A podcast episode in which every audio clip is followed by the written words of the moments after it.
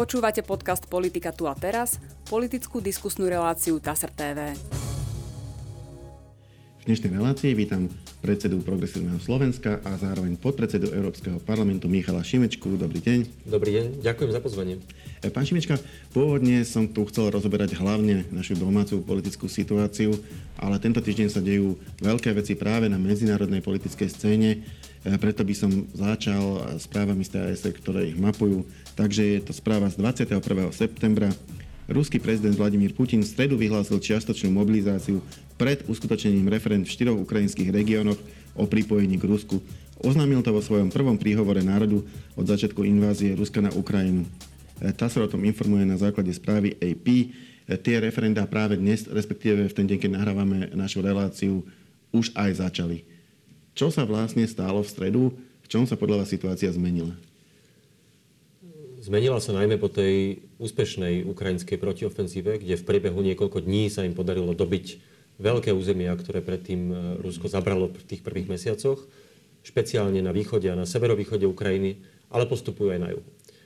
A Vladimír Putin je v tejto chvíli zahnaný do úzkých. Možno prvý raz od tej vojny je výrazne v defenzíve, aj politicky doma, lebo už aj v Rusku, kde teda je veľmi ťažké kritizovať vládnu moc, tak aj tam už sa ozývajú hlasy, že to, čo vidíme všetci, že Rusko tú vojnu nezvláda. Nemá dostatočne kvalitnú techniku, nemá dostatočne motivovaných vojakov, logistika je zlá, stratégia je zlá.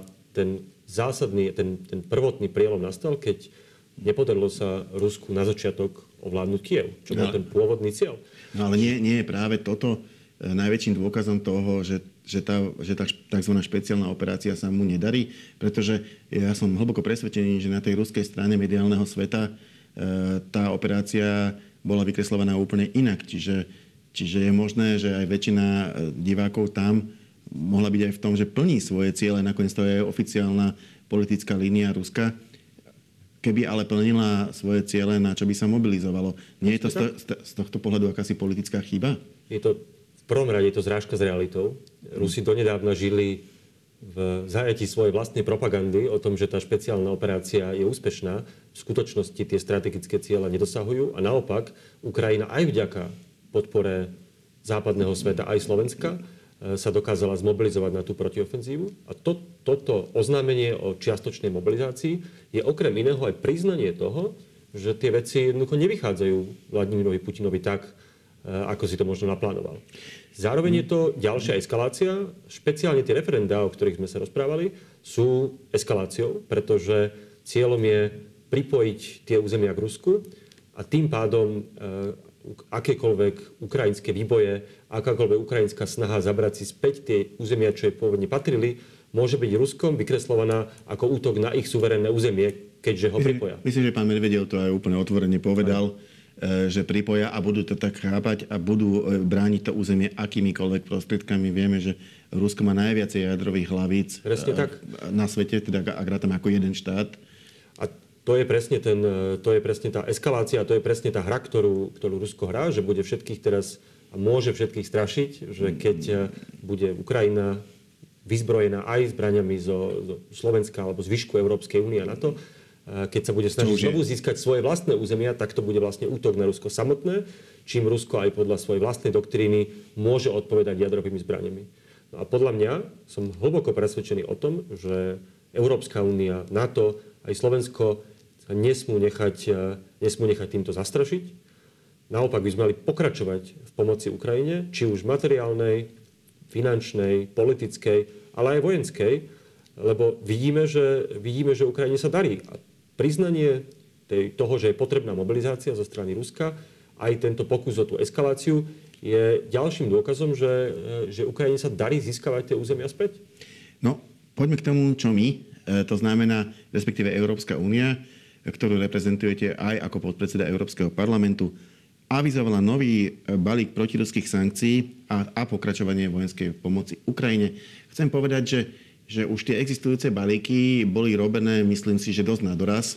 To znamená, nenechával sa tam nejaký priestor, že aby sa ešte dalo pridať. Ale zrejme teda Únia chce reagovať na tento krok zo strany Ruska. Aké možnosti vôbec má? máte pravdu, musíme reagovať na toto ďalšie kolo eskalácie. Jedna vec je, že by sme mali reagovať práve vojenskou pomocou Ukrajine, tým, čo robíme doteraz, ale nepolaviť v tom. Nenechať sa vydierať ruským prezidentom. No a ďalšia možnosť pomoci, ďalšia forma pomoci sú práve tie sankcie. Mnoho z nich už bolo prijatých v tých predchádzajúcich kolách, v tých predchádzajúcich balíčkoch. Tie smerovali na ruský finančný sektor, na ruský zbrojárenský sektor, na ruský priemysel. Teraz v tom najnovšom balíčku ešte nie je úplne upresnené, čo bude obsahovať. To ešte bude predmetom ďalších rokovaní. Ale pôjde zrejme opatrenia smerujúce proti širšiemu spektru ruských oligarchov alebo ruských predstaviteľov ruského režimu.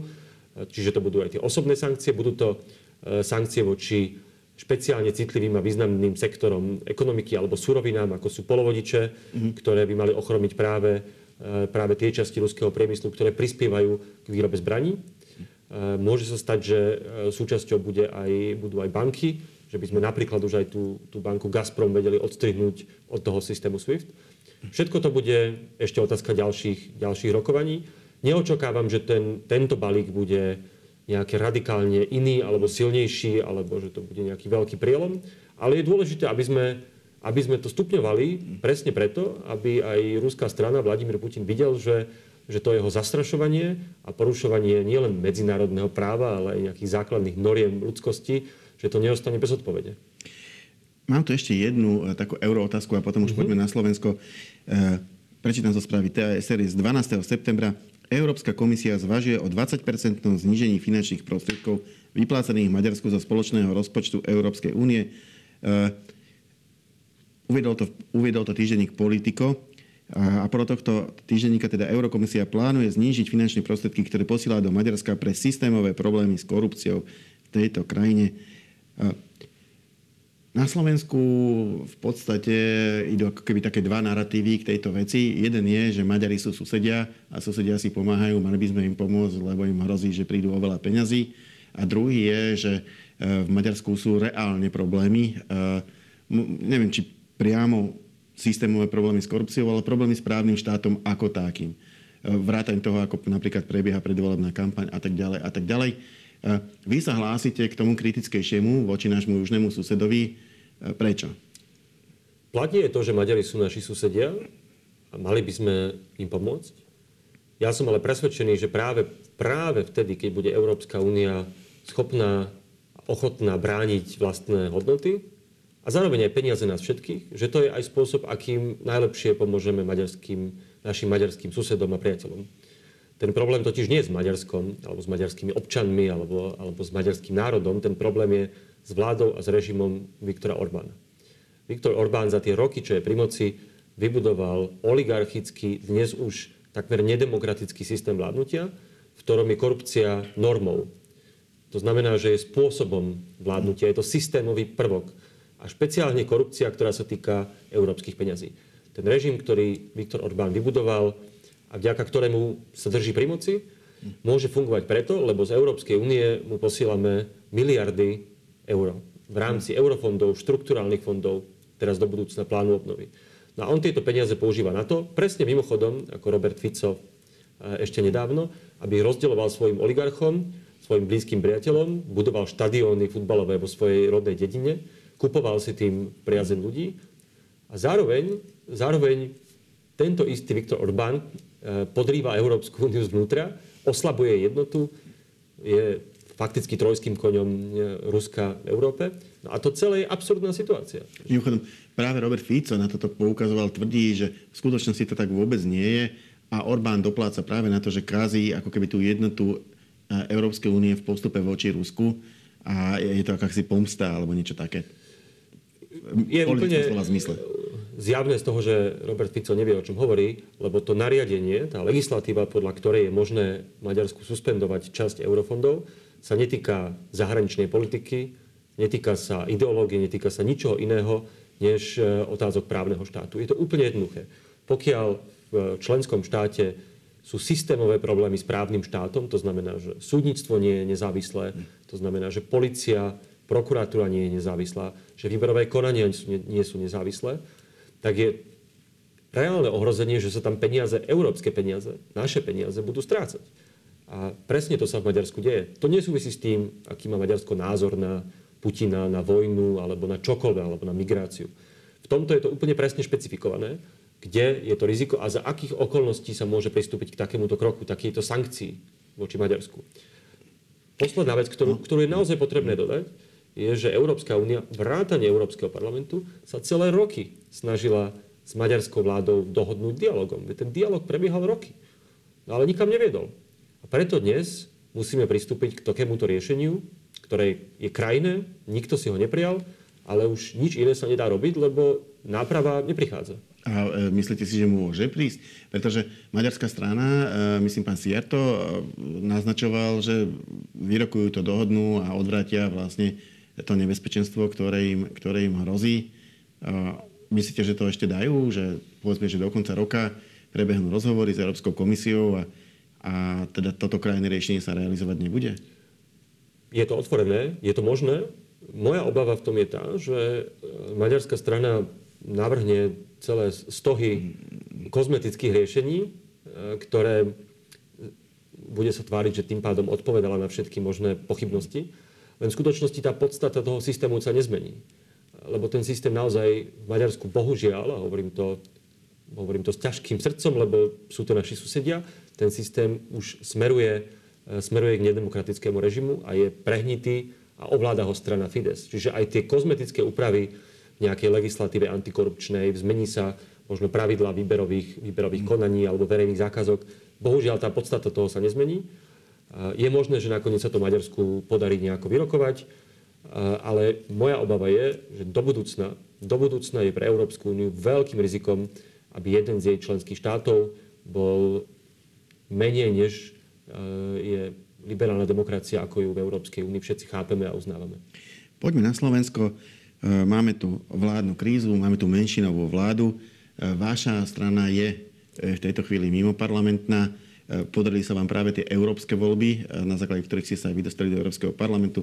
Ale v samotných parlamentných voľbách chýbalo pár tisíc hlasov, neviem, 2-3. Vy budete vedieť určite presne. 926. 926 hlasov, aby ste sa do parlamentu dostali. Nie ste tam. Ale pán poslanec Tomáš Valášek vstúpil do vašej strany, stal sa jej podpredsedom, takže jedného zástupcu v parlamente predsa len máte. Chcem sa opýtať, ako sa bude tento poslanec, ktorý je zároveň podpredsedom vašej strany, správať z očí v oči tejto menšinovej vláde? Bude mať jeho systematickú podporu, bude mať jeho občasnú podporu, bude hlasovať ad hoc podľa toho, čo bude práve na stole? A máte na to nejakú koncepciu? Máme koncepciu, ktorá je od začiatku rovnaká, a to je to, že Tomáš Valášek aj ako predstaviteľ PS a ako poslanec hlasuje podľa toho, či je ten návrh kvalitný, či je v súlade s našim programom, či pomáha ľuďom, bez ohľadu na to, či je vláda väčšinová alebo menšinová. V tomto sme konzistentní, tak sme to komunikovali v podstate už odkedy Tomáš Valášek vstúpil do PS. A tak je to aj teraz. A keby bol napríklad návrh na vyslovenie nedôvery predsedovi vlády alebo návrh, ktorý by smeroval k vypísaniu predčasných volieb, ako by sa zachoval? Čo si myslíte? To je v tejto chvíli predčasné, lebo nevieme, kto by to navrhoval, nevieme, za akých okolností, či už vnútorných, ekonomických, geopolitických, by ten návrh napríklad na odvolanie premiéra prišiel. Čiže v tejto chvíli by som povedal, že to je predčasná otázka, že by sme sa rozhodli podľa tých okolností. Ale, to môžem povedať úplne otvorene, nebudeme dávať vláde biankošek a garantovať, že určite by sme ju podporili. Napríklad v otázke odvolávania ministra financií, ktorá je na stole, zrejme sa nebude hlasovať, tak tam náš poslanec bude jednoznačne hlasovať za odvolanie ministra financií. Igora Matoviča. A tak to bude na tých najbližších schôdzach, keď bude dobrý návrh, keď bude napríklad zmysluplný, kvalitný návrh na pomoc ľuďom v tých ťažkých časoch vysokých cien energií, tak samozrejme náš poslanec to podporí. Nevidím dôvod, prečo by sa to nedialo. Dokonca by mohol niečo aj navrhnúť, ako poslanec má. My aj navrhujeme, a vlastne každú schôdzu navrhujeme do parlamentu 3-4 návrhy zákonov smerujúce presne k pomoci ľuďom, či už ide o príspevok na bývanie, alebo ide v tejto chvíli v energetickej kríze o zdanenie neúmerného zisku Slovnaftu, práve aby sme tie peniaze mohli použiť na pomoc ľuďom. Čiže my navrhujeme Samozrejme, druhá vec je, či ostatné strany sú ochotné taký návrh podporiť, keďže ide o opozičnú stranu. No je pravda, že opozičným stranám málo kedy prechádzajú návrhy, veď sú opozičné, vláda sa snaží ísť tou svojou vládnou cestou, ale keď prechádzajú, tak prechádzajú väčšinou vtedy, keď je treba ten hlas toho opozičného poslanca, čo povedzme ešte pred letom až tak veľmi nebolo treba, lebo vláda mala väčšinu. Ale teraz je v menšinovom postavení a podľa mňa rátajú na prstoch každé hlasovanie. Myslíte si, že by možno, že malo väčší zmysel pokúsiť sa niečo navrhnúť, ponúknuť, dohodnúť, proste nejako prispieť? Rozumiem, to je zaujímavá úvaha. Aj sme sa o tom rozprávali. Druhá vec je, že tá koalícia a SAS, dajme tomu, sú natoľko rozhádaní a ten parlament je natoľko chaotický, že si nie som istý, či by vôbec takéto dohody platili. My sme to aj v minulosti, aj keby sa uzavreli. My sme to v minulosti skúšali a ukázalo sa, že sa tomu veľmi nedá dôverovať. A mne sa najférovejší a najčistejší, aj z môjho pohľadu najrozumnejší prístup zdá taký, že budeme každý zákon, každé hlasovanie posudzovať podľa meritu veci. Podľa toho, či je kvalitný, či to je odôvodnené a či to je v súlade s tým, za čo Progresívne Slovensko bojuje. A ak áno, tak sme schopní to podporiť. Ak nie, tak potom nie. A možno aspoň vo všeobecnosti, aké teda typy opatrení budete podporovať, pretože je tam naozaj široká škála všetkého možného. Od, ja neviem, bol aj schválený ten návrh na krúžkovné, ktorý zrejme nakoniec zostane na ústavnom súde nejaký čas, čiže od 1.1. sa to zrejme nebude realizovať, až po rôzne typy pomoci rôznym sociálnym skupinám, ale je možné napríklad ísť cestou energií, to znamená stropovať ceny energií. Ktoré tie hlavné smery by ste vy považovali za schodné? V dnešnej situácii s blížiacou sa zimou a rastúcimi cenami toto je tá najdôležitejšia vec, ktorú musí vláda, ale my všetci riešiť. To je alfa a omega celej politiky na najbližšie týždne, je vyriešiť ten problém vysokých cien, najmä teda energií, plynu, elektriny, ale aj celkovo inflácie. To je jediný dôvod v tejto chvíli, podľa môjho názoru, jediný dôvod a zmysel existencie tejto menšinovej vlády. To je najdôležitejšia úloha. My máme k tomu, sme predkladali aj vlastné návrhy. Čo sa týka inflácie, to sa riešilo vo veľkom ešte pred letom. Práve tam do toho prišiel ten rodinný balík Igora Matoviča, ktorý okrem mnohých chýb, o ktorých sa už veľa hovorilo, bol neadresný. To bol jeho hlavný problém. Že bol neadresný, pretože dával peniaze aj ľuďom, ktorí to nepotrebovali. A ľuďom, ktorí mali relatívne vysoké príjmy. My by sme išli cestou adresnej pomoci, ako bol napríklad náš príspevok na bývanie, ktorý sme predložili do parlamentu. Prostredníctvom rezortu sociálnych vecí. Rezortu sociálnych vecí, ale hlavne, aby tie peniaze, ktorých, však povedzme si, nie je nekonečno, aké máme k dispozícii v rozpočte, aby išli najviac tým, ktorí to potrebujú, zraniteľným skupinám, domácnostiam s nízkymi príjmami, domácnostiam, ktoré dávajú veľa na energie a celkovo na bývanie. No a ten návrh Igora Matoviča šiel úplne opačným smerom, úplne opačne. A krúžkovné, to je debata sama o sebe a už dnes podľa mňa aj Olano pochopilo, že to krúžkovné je nezrealizovateľné, že to je mrhanie peňazí a že na to jednoducho nemáme v tejto chvíli zdroje, takže aj oni to už zarezali, ak by som to tak povedal. Ale aj tak si myslím, že keď bude ten rodinný balík súčasťou štátneho rozpočtu, to je 1 miliarda, tak to bude obrovský problém. Aj pre nás to podporiť. Takže som veľmi zvedavý, ako to nakoniec minister financií a vláda bude riešiť. A čo sa týka energetiky, lebo to je mimoriadne dôležité. Musíme skrotiť tie šialenosti, čo sa dejú na tých trhoch, na tej burze s elektrinou, kde tie ceny sú podľa mňa absolútne neodrážajúce realitu. No, ale musíme veľmi silný pán, vieme to aj spraviť. Vieme to spraviť na európskej úrovni a vieme to spraviť aj na slovenskej úrovni. Ja môžem povedať aj o tej európskej, lebo tam sa teraz rodí nejaký konsenzus na tom, ako by mala Európa spoločne postupovať, aby zrazila tie ceny pre domácnosti. Mali sme o tom diskusiu s predsedničkou Európskej komisie Ursula von der Leyen v Štrasburgu naposledy. Kľúčové z môjho pohľadu, aj z pohľadu mnohých odborníkov, je oddeliť tie ceny plynu od výsledných cien elektriny. Lebo tie ceny plynu, teda aj vďaka, alebo nie vďaka, ale kvôli tomu, čo robí Vladimír Putin, tie ceny plynu ženu vysoko aj tie ceny elektriny. Keď sa ale elektrina vyrába z plynu. Nie len. Elektrina sa nevyrába len z plynu, ale podľa toho sa, a to je podľa mňa ten veľký problém, podľa toho plynovej zložky sa určuje tá výsledná cena. A to si myslím je niečo, čo aj sa podarilo urobiť v Španielsku, v Portugalsku. A myslím, že takýto plán mal existovať aj pre Európsku úniu ako celok. Znamená to áno, zastropovanie cien, dokonca aj na európskom meradle. Znamená to zásah do toho trhu. Tá situácia si to vyžaduje. Samozrejme, za normálnych okolností by sme nemali týmto spôsobom zasahovať do trhu, ale tá situácia je nezvládnutelná pre mnoho domácností a zvlášť v krajinách ako Slovensko.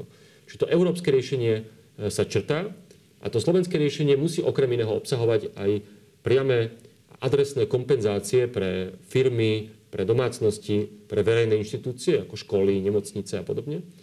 A musí obsahovať aj nejakú formu, pochopiteľne nejakú formu zastropovania.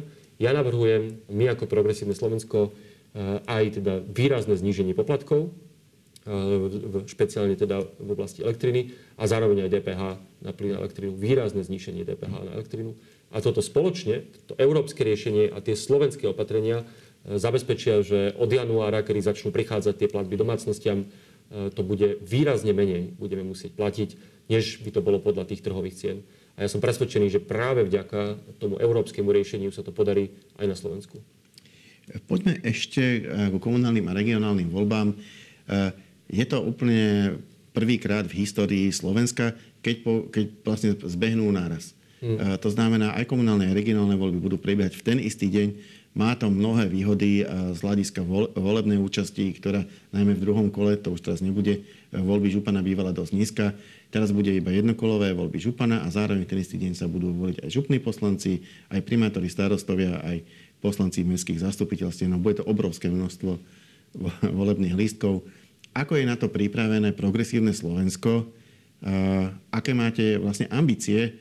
Mali ste eurovoľby vynikajúce, parlamentné voľby sklamali, inak voličov bolo dosť, ale tak to už nemusíme rozoberať. Tam už sa nemusíme vrátiť. Taktika, technika, prichádzajú komunálne a regionálne voľby, s čím tam idete? Je pravda, ja veľmi dúfam, že tie spojené voľby prinesú vyššiu účasť. To by som sa veľmi tešil, lebo sú to nesmierne dôležité voľby.